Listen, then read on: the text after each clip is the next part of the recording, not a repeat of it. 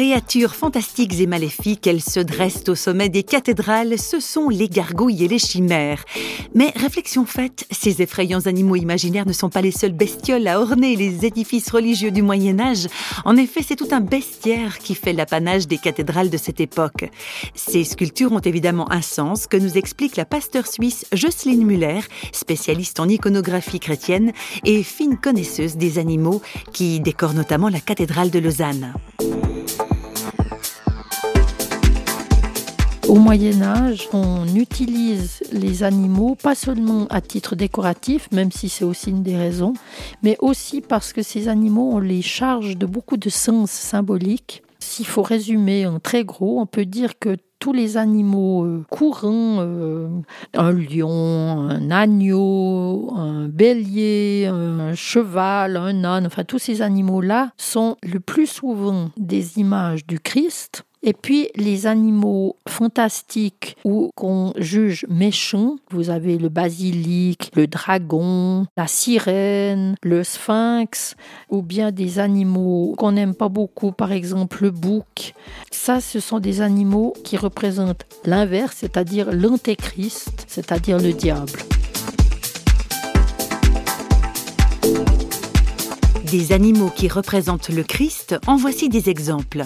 Je prendrais l'image de l'aigle. L'aigle nous parle du baptême parce qu'on nous dit que quand il devient vieux, il plonge trois fois dans une fontaine. Il semble que cela lui nettoie les yeux. Alors on dit, ah ben, de la même manière, on plonge trois fois dans les eaux du baptême. On nous dit aussi que l'aigle, c'est l'aigle de l'ascension. C'est comme le Christ de l'ascension parce que l'aigle est celui qui est capable non seulement de regarder le soleil en face, mais encore il monte vers le soleil. Alors on nous dit, ah ben, ça c'est typique le Christ qui monte vers le soleil. L'aigle est aussi le Christ parce que c'est le roi de la jambe ailée. Alors celui qui est le roi du ciel, c'est forcément le Christ. Et puis on nous dit aussi qu'il ressuscite parce qu'en effet, lorsqu'il est, semble-t-il, à la fin de sa vie, il, perd ses plumes et puis en plongeant dans sa piscine et en ressortant, ses plumes renaissent, etc. Alors évidemment, on dit, mais attends, mais quand c'est qu'on a vu des choses pareilles Toutes ces considérations que les hommes du Moyen Âge euh, utilisent viennent en général de l'Antiquité ou bien d'un livre qui a été écrit au deuxième siècle qui s'appelle le Physiologus et qui regroupe un certain nombre d'observations qu'avaient fait les, antiques.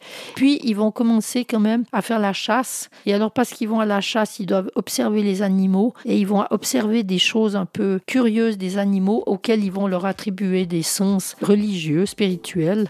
Et alors comme ça, les animaux deviennent des porteurs, des véhicules du message biblique.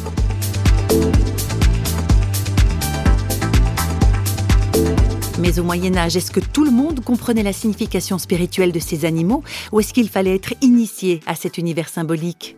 On vivait beaucoup plus avec les animaux qu'aujourd'hui. Et donc il y avait aussi bien la littérature de romanesque que des poèmes, que même des sermons euh, de dimanche, etc., qui faisaient allusion à tout cela. Et pour les gens, c'était beaucoup plus clair que pour nous aujourd'hui. Aujourd'hui, on a oublié le sens de ces symboles. C'est un peu dommage, car ces animaux nous en disent des choses sur le Christ. Mais rien n'est perdu, car des livres sur les bestiaires des cathédrales, il en existe plusieurs pour apprendre à visiter ces édifices avec un regard nouveau.